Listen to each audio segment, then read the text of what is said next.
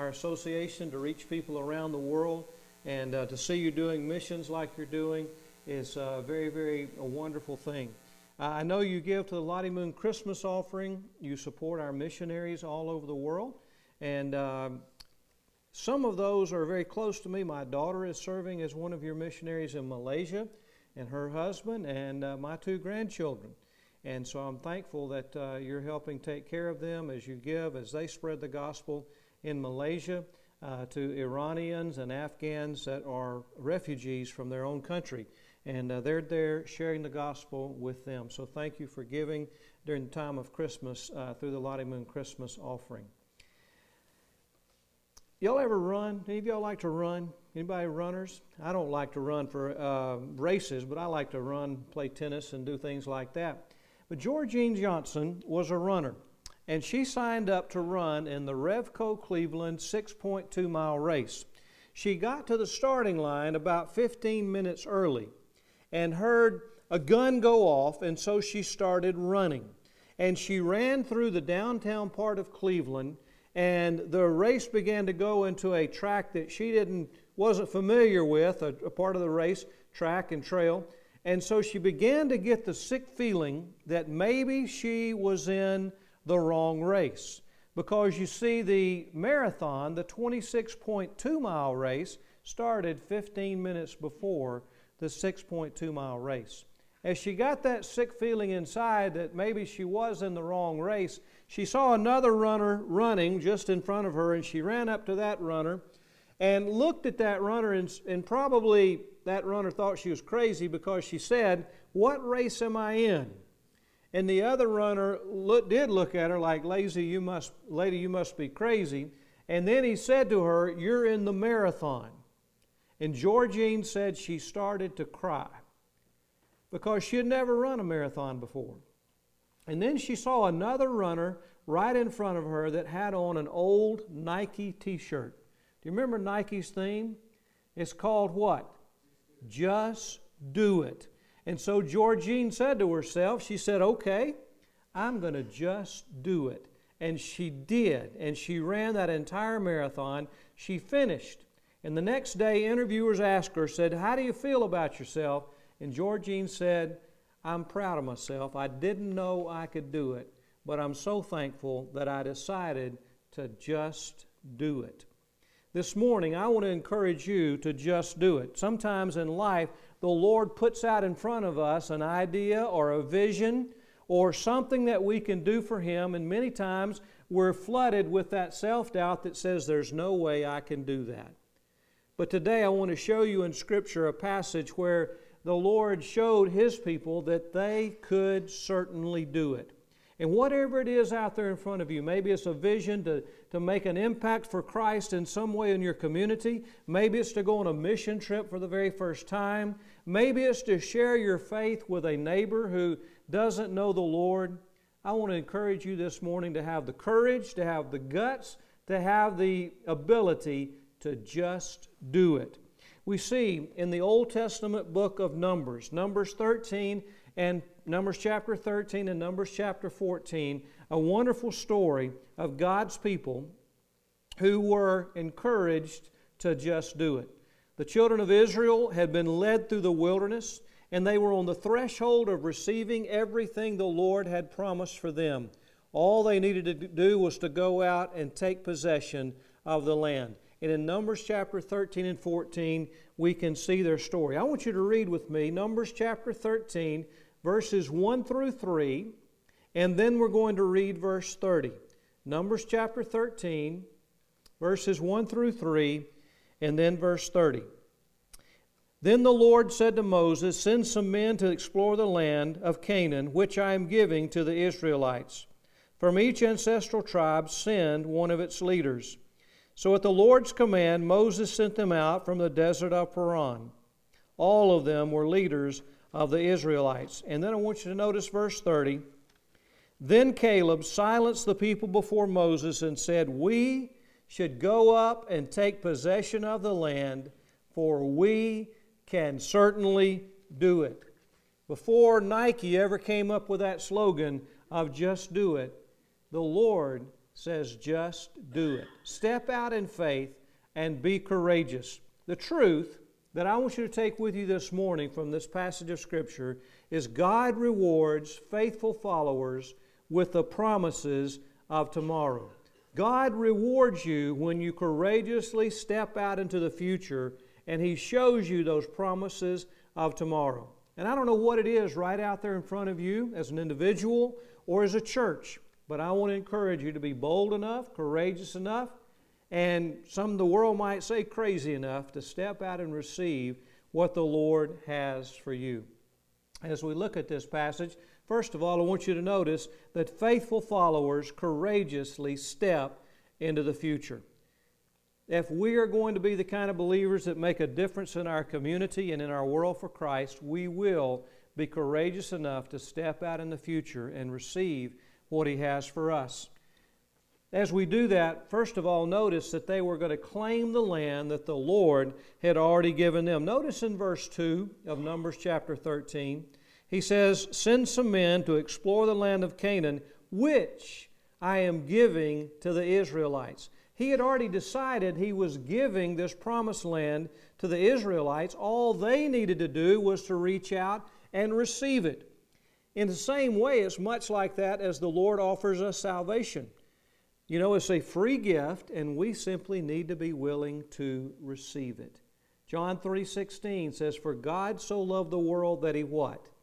That he gave his only begotten son. It's a free gift. John chapter 1 verse 12 says, "To as many as received him, to them he gave the power to become the children of God." That's a free gift of salvation, and you and I must simply be willing to reach out and receive it. And that's what these children of Israel were here. They needed to reach out and receive this gift that he was willing to give them.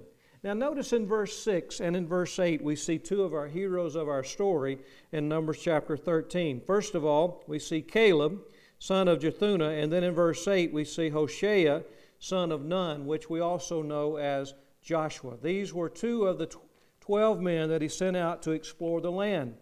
And then Moses gives them a, a mission. He calls these 12 spies together and he gives them a reconnaissance mission. He says, I want you to go out and tell me about the land. Notice in verses 18 and 19, he says, I want you to tell me are the people strong or weak or few or many?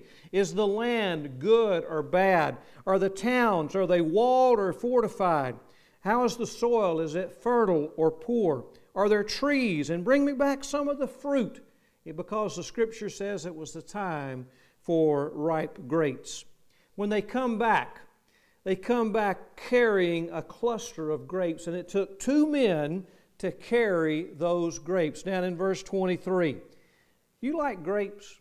I love grapes. Can you imagine grapes so big that it took two men to carry those grapes? Those were some big grapes.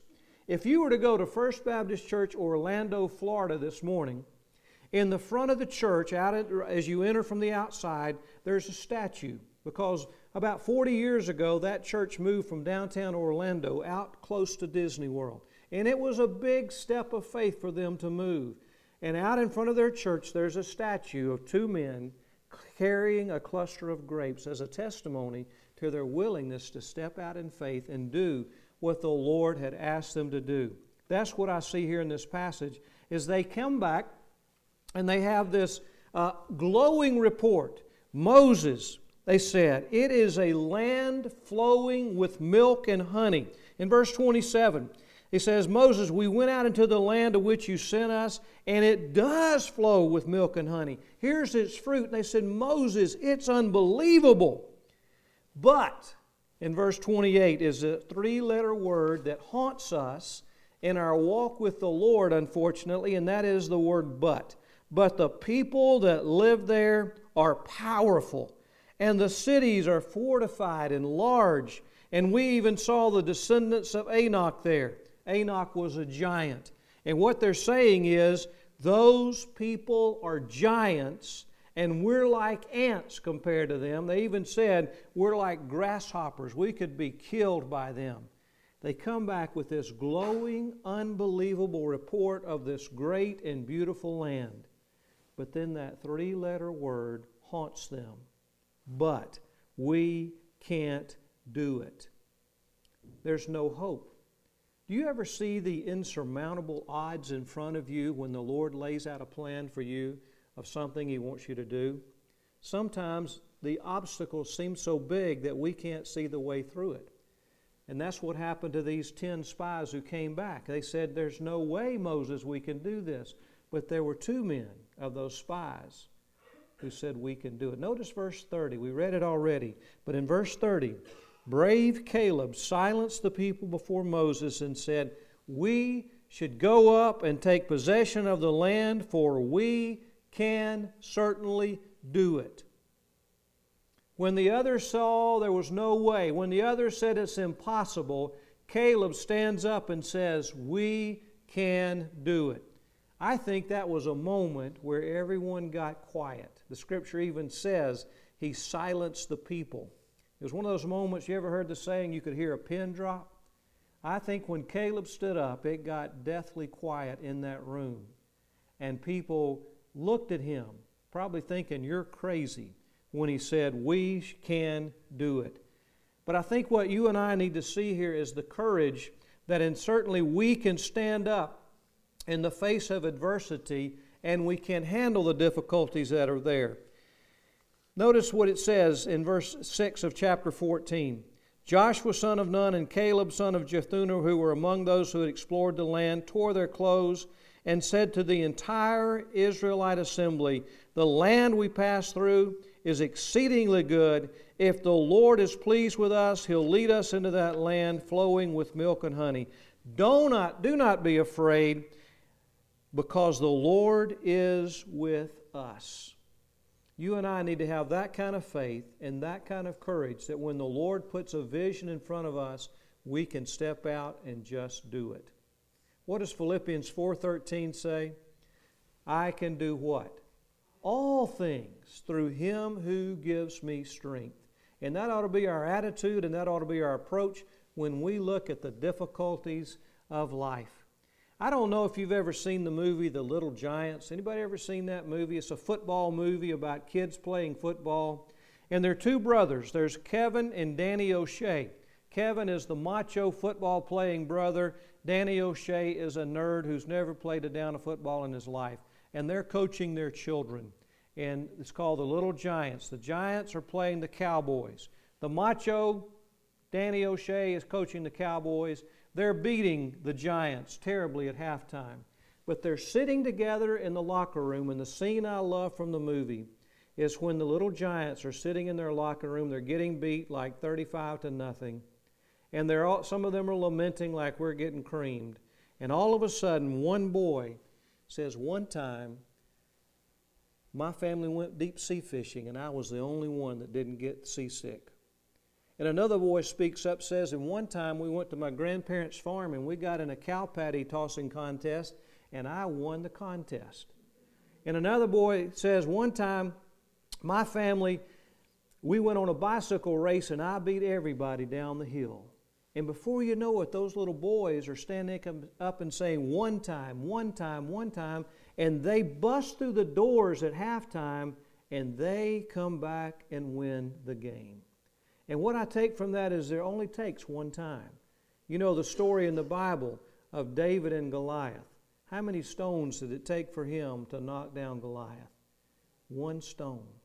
And when the God, when our God gives you a vision, and puts out in front of you a task He wants you to do, you and I need to be bold enough and courageous enough to step out and receive what He has for us. So many times in life, as we walk as believers, we see the impossibilities. But you and I need to see the possibilities of what we can do and what we can accomplish when we step out in faith and receive what the Lord has for us. One time. You know, it only took one cross and one empty tomb to ensure that you and I can have eternal life through Jesus Christ our Lord. And you and I need to be just as courageous and just as bold and say, one time, I can step out in faith and I can do what the Lord has asked me to do and I can accomplish it because He gives me the strength. Faithful followers courageously step into the future. But conversely, On the other hand, there's a negative part of this scripture. The good part is you and I can be bold enough, we can be courageous enough, and we can just do it. But the bad part is God punishes those who doubt His guidance. He, he, doubt, he punishes those who don't have the faith to trust Him. Notice in verse 11 of Numbers chapter 14, God's heart is broken. He gets in a conversation with Moses, and he says this The Lord said to Moses, How long will these people treat me with contempt? How long will they refuse, refuse to believe in me, in spite of all the signs I have performed among them? The Lord carries on this conversation with Moses and says, How long is it going to take for them to actually have faith in me and trust in me and follow me where I ask them to go? I wonder if the Lord ever has that conversation about me or about you. How long will it be till I can get through Eddie's skull that he can step out in faith and follow me? It disappoints him when you and I fail to follow him faithfully. And God's judgment is no laughing matter. Look in verse 12 of chapter 14. He says to Moses, He said, I'll strike them down with a plague and I'll destroy them, but I'll make you into a nation greater and stronger than they. Do you see the inevitable consequences of you and I not falling and following the leadership in which He leads us to go? He says, My judgment is no laughing matter. For many years, I served as your campus minister at UNA, and I loved being the campus minister. It was a lot of fun. Dr. Jack Moore was the Dean of the School of Arts and Sciences at UNA, and he was our faculty advisor for the BCM, so I would go and visit him to get him to sign checks for our ministry. And one day, close to graduation, uh, which is coming up in just a few weeks at UNA, we were sitting and talking. And he said, Eddie, you know, the most difficult part of my job as the Dean of the School of Arts and Sciences is on the day of graduation or the day before graduation when they're practicing to graduate he said, I have to walk through Flowers Hall and pull out the people from the graduation line who have not made the grade. Then maybe their GPA is what need what it does is not what it needs to be, or they didn't pass that last class, and they're thinking they're going to walk across the stage and receive their diploma, and I have to go in and say, sorry, you're not going to make it this time. Maybe next semester. And he said, That's a hard part of my job. And that's what I see here in this passage of Scripture is where the Lord says to Moses, These guys who have failed to trust in me completely, they will not enter into the promised land. And you and I need to be careful that we don't suffer the consequences of not following God faithfully. To follow His vision, to follow His direction. And when He says, Eddie, step out and do it in faith, I need to be courageous enough to do that, and you as well.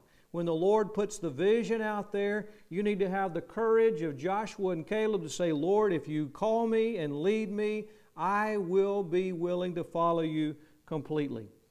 Then the scripture calls Joshua and Caleb, uh, gives them a, a, a good word. Notice in verses 24 and 30 of chapter 14.